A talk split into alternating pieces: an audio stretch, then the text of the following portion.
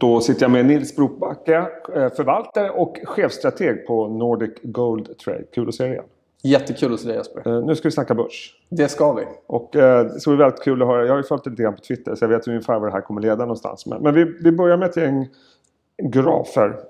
och eh, vi kan börja med räntan för den har du pratat mycket om. Vikten av räntan. Eh, och dess effekt på börsen. Och vi börjar med den amerikanska tioåringen. Mm. Upp och sen lite ner. Ja, men vi har ju haft, vi har haft, om vi bara blickar tillbaka, så har vi haft en, eh, egentligen en väldigt stark ränteuppgång sedan förra sommaren. Eh, och liksom tesen som har gällt har varit att stigande räntor gynnar ju, eh, gynnar ju aktier för det första, men det gynnar också en viss typ av aktier. Och det vi var inne på här sist du och jag, det var i början av mars, det var ju att det var boomer-traden som vi vill äga. Då. Och det grundas ju i den här ränteuppgången. Och vi har sett räntan komma upp i USA och vi har sett det i, i Tyskland. Mm. Det som har förändrats nu, eh, och om vi lägger bort allting annat, så är det att vi har sett ett stopp i den uppgången. Och liksom, det första som behöver hända om, om någonting ska vända, det är att det slutar att gå upp, eller hur? Ganska enkelt. Eh, och det vi börjar se nu är att den där ränteuppgången som började så här har faktiskt börjat vika över. Och jag vet att nu bara här senaste dagarna så ser vi, om vi tittar på tyska tioåringen som bröt upp över tidigare viktiga nivåer. Vi får gå tillbaka flera år bakåt i tiden för att, för att se en så pass hög ränta i Tyskland. Vi började till och med närma oss nollräntor i Europa. Det är lite roligt när man säger det, närma sig nollräntor. Men, men det är faktiskt så det, så det såg ut då. Men den vände också ner. Då. Så nu ser vi liksom, om vi tar tyska tioåringen till amerikanska tioåringen, två kanske viktigaste statspapperna i världen börjar vända ner. Och vad innebär det? Jo, det är ju att investerare säljer eller köper på sig de här räntepapperna av någon anledning. Eh, och det gör ju att räntan sjunker och jag menar ju på att anledningen till att man plockar in de här eh, papperna det är för att skydda sig själv. Eh, liksom när räntor stiger då säger vi att man säljer de här papperna för att köpa aktier så får vi omvända och det vi ser nu är att, eh, att de här tioåringarna stiger, räntorna sjunker. Så för mig är det, om vi eh, tar bort allting annat, eh, en tydlig eh, risk-off-indikator. Något som inte har skett sedan i somras har börjat ske. Det är räntorna. Vi ska ja. komma tillbaka sen din syn på effekten på aktier i olika sektorer och så vidare. Men sen har vi dollarindex. Just det. Också en viktig indikator. Mm. Vad ser du där? Ja, men dollarn är ju eh, alltid intressant att prata om och eh, du och jag har pratat om den sist. Då satt vi och kollade på DXY, dollarindex, mm. som var uppe och testade viktiga nivåer. Och vårt, liksom, hela vårt tänk var ju att vi, vi gillade boomer trades, vi gillade råvaror, Europa, hela den grejen. Och det gynnas ju också av en sjunkande dollar. Och det är ju det vi har sett. Dollarindex har kommit ner ganska ordentligt sedan dess. Och bryter vi ner dollarindex, det är ju ingenting i sig utan det är ju liksom flera komponenter. Så tar vi eurodollar, den största komponenten, eller punddollar. Eh, vi kan till och med gå ner liksom och kolla på USD-SEK eller, eller, eller yuan mot dollar. Så ser vi liksom att dollarn har försvagats i alla tidshorisonter och i alla de här valutaparen. Men nu börjar vi faktiskt testa viktiga, viktiga nivåer i dollarn. Och det är inte bara i dollarindex utan det är liksom brett överlag. Och historiskt så är ju dollar, precis som en tioåring, något som investerare slänger pengar på när det är stökigt. Det såg vi ju i våras. Eller hur? Dollarn fick ju ett jäkla race när det var som värst där. Så, så ytterligare en indikator på att det kan bli lite risk-off? Ja, framförallt om vi nu ser en snabb vändning här. För det börjar ju bli en väldigt crowded trade att vara kort dollar. Och det är mm. klart, jag menar, jag var kort dollar sist vi satt här och pratade så, så det är helt okej. Okay. Det har ju gått den vägen. Men när vi nu är vid så här viktiga nivåer och vi har ännu inte brutit igenom den motrörelsen som kan komma då, om det vänder, den kan bli väldigt, väldigt kraftig. Det är ju för mig kanske nästan en kraftigare signal att när någonting är på väg att bryta ut men vänder kraftigt Eh, då är det väldigt många som är positionerade för det här eventuella nedbytet i dollarn då och när det då vänder, oj, då är det många som ska ut och vända om och då går det väldigt snabbt. Så det är, det är kanske den sista pusselbiten som, den tycker jag verkligen att folk ska hålla koll på om vi får en kraftig dollarstyrka här. Det, det, det skulle verkligen kunna vara en, en trigger för, för börser att börja komma ner. Och sen avslutningsvis om vi tittar på de här olika eh, typerna av indikatorer. Det har ju pratats extremt mycket om råvaror sista mm. tiden och den uppgången. Och, mm. Om man tittar då, jag vet att du har en graf som är relationen mellan guld och koppar.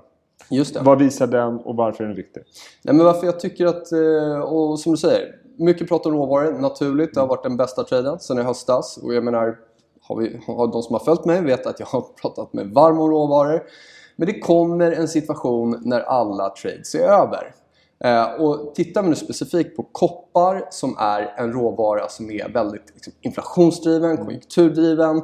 Och så tar vi guld på andra sidan som är en, en, en råvara som snarare är en, en risk-off-råvara. Någonting som man kanske vill gömma sig i vid oro och så vidare. Och som också där kan vi gå tillbaka till räntan, för guldet har ju faktiskt kommit ner sen räntor bottnade i somras och kopparn har stigit. Eh, och om nu då räntor vänder ner här och nu ser vi den här relationen när vi prisar då koppar mot guld så har vi för det första liksom bottnat ur och smått börjat stiga. Då. Så, så, min allokering i, i, i, min strategi har ju gått från att vara ganska kraftigt tiltad mot, mot metaller och då specifikt koppar till att faktiskt helt släppa den traden här under maj. Eh, och nu var ganska kraftigt allokerad mot guld. Eh, och det har ju faktiskt varit en av de bäst performande tillgångarna här de senaste veckorna. Så om vi tänker på det, det är, det är ju egentligen bara ett, ytterligare ett kvitto. Investerare väljer att sälja eh, någonting som har gått bra, som har varit liksom väldigt inflationsdrivet, koppar och börjar istället plocka in guld i portföljen. Vi behöver inte göra så mycket mer analys än det än att det, det, är, liksom, det är ett fenomen vi ser här. Så om vi tar de här då komponenterna. Vi har räntan, vi har dollarn, vi har råvaror. Och du har ju antytt lite grann vart vi är på väg någonstans. Om du tittar då på aktier framöver. Precis som råvaror så har det varit en jättediskussion kring värdetillväxt. Stämmer. Värde. Det har pratat sektorrotation sedan november förra året. Stämmer. Vi har pratat om det du och jag. Massa gånger. Och om vi tittar då på hur den relationen ser ut mellan tillväxt och värde Yes. idag. Jag vet att du har ett antal olika kurvor med olika typer av Mm. index. Vad visar den?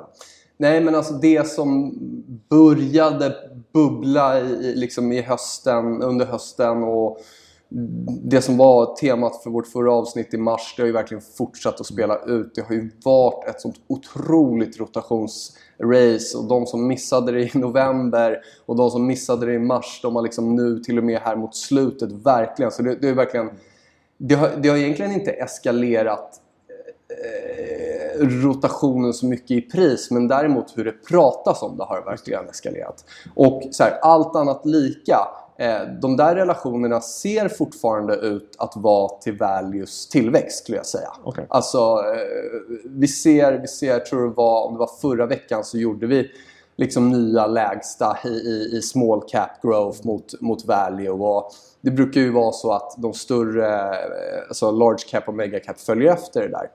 Men jag tror att vi är förbi den diskussionen. Jag tror att vi måste börja prata om risk on, risk off istället för värde och tillväxt. Och För, vad- även om, för även om värde går lite bättre om allt går ner eller om tillväxt går lite bättre om allt går ner så, så är inte det tradesen vi vill vara i, tror jag. Jag tror att den diskussionen skulle man haft i höstas, kanske i början av året, till och med i mars. Men nu är den crowded.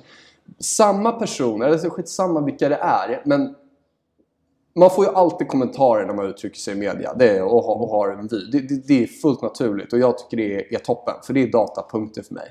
Men i våras när vi satt här tidigare i vår då, då var det liksom okej värdetroll och value och, och då, var, då var det en stor irritation från, från hela tillväxtkomplexet eller från den, Ja. liksom investerarkollektivet. Och nu kommer det istället när jag påpekar liksom riskerna.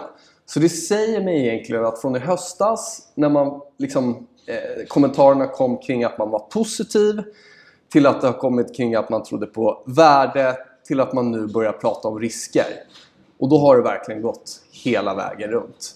Eh, och det är naturligt. Jag förstår det. Efter en stark börs, efter liksom en spekulationsdriven eh, marknad och man ser, eh, ser liksom otroliga vinster och, och sådär.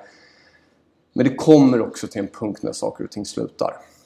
Och nu är det då risk on, risk off som är temat. Och vad innebär det konkret i din värld?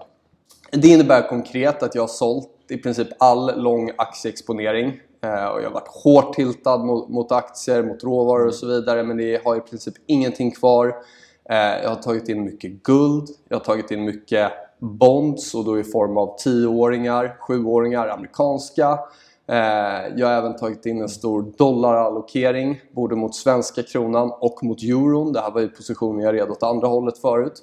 Och sen även en till caveat där på i valutan yen mot dollar. För yen är en sån klassisk, just det valutaparet är någonting som verkligen har en sån risk-off eh, aspekt. Eh, eh, så, så, att även det finns. Och sen om vi börjar titta på vad jag har börjat blanka så är det amerikansk high yield jag är kort. Mm jag är, amerikan, eller jag är kort en, en hel del aktieindex. Eh, liksom inte i närheten av full exponering men vi pratar kanske 20-30% eh, nettokort eh, från de här nivåerna. Och om man då konkret tar till exempel mm. OMXS30 för att gå tillbaka till hemmaplan. Jättebra. Om du tittar en, på den, ett index jag är kort faktiskt. Som du är kort. Ja. Och, och, vad ser du där? Och liksom vilka tidshorisonter pratar vi om och vilka nedsida? Nej, men det, det jag ser där är att liksom, eh, vi fick in en dubbelbotten här i slutet av oktober eh, förra året, 1700 vi har handlats otroligt starkt. Men det som har förändrats de senaste veckorna, den senaste månaden och vi har en graf här med så vi kan se det att vi har bara en stor range. Eh, liksom, eh, uppgångarna och nedgångarna har blivit större, volatilare men det är en tydlig, tydlig range. Vi har inte gjort någonting på ganska många veckor. Och när, liksom, när, eh, när storleken på stickorna eller när volatiliteten ökar, det tenderar att vara i trendvändningar. Och under den här perioden då, i den här rangen, när jag säger att det har egentligen inte hänt någonting. Eh, då märker jag hur sentimentet blir mer och mer positivt så, trots att vi inte ser bekräftelsen i pris. Och så på det då, om vi hoppar över till räntor, råvaror och så vidare. De indikerar ju negativt. Mm. Och det var ju exakt det som gjorde mig negativ förra året. Visst, jag var tidig, 3 februari. Jag missade ett par procents uppgång. Men om vi zoomar ut efter och tittar på vad som hände sen i Q1. Ja, men den lilla uppgången, den är alltid värd för mig att missa om jag slipper att vara med på den här större, större resan ner. Och vi, vi har ju inget facit. Jag sitter med och uttalar mig ganska kategoriskt nu. Jag vet ju inte vad som kommer hända. Vi kanske bryter upp, kanske får ställa om, kanske får börja titta och köpa marknaden igen.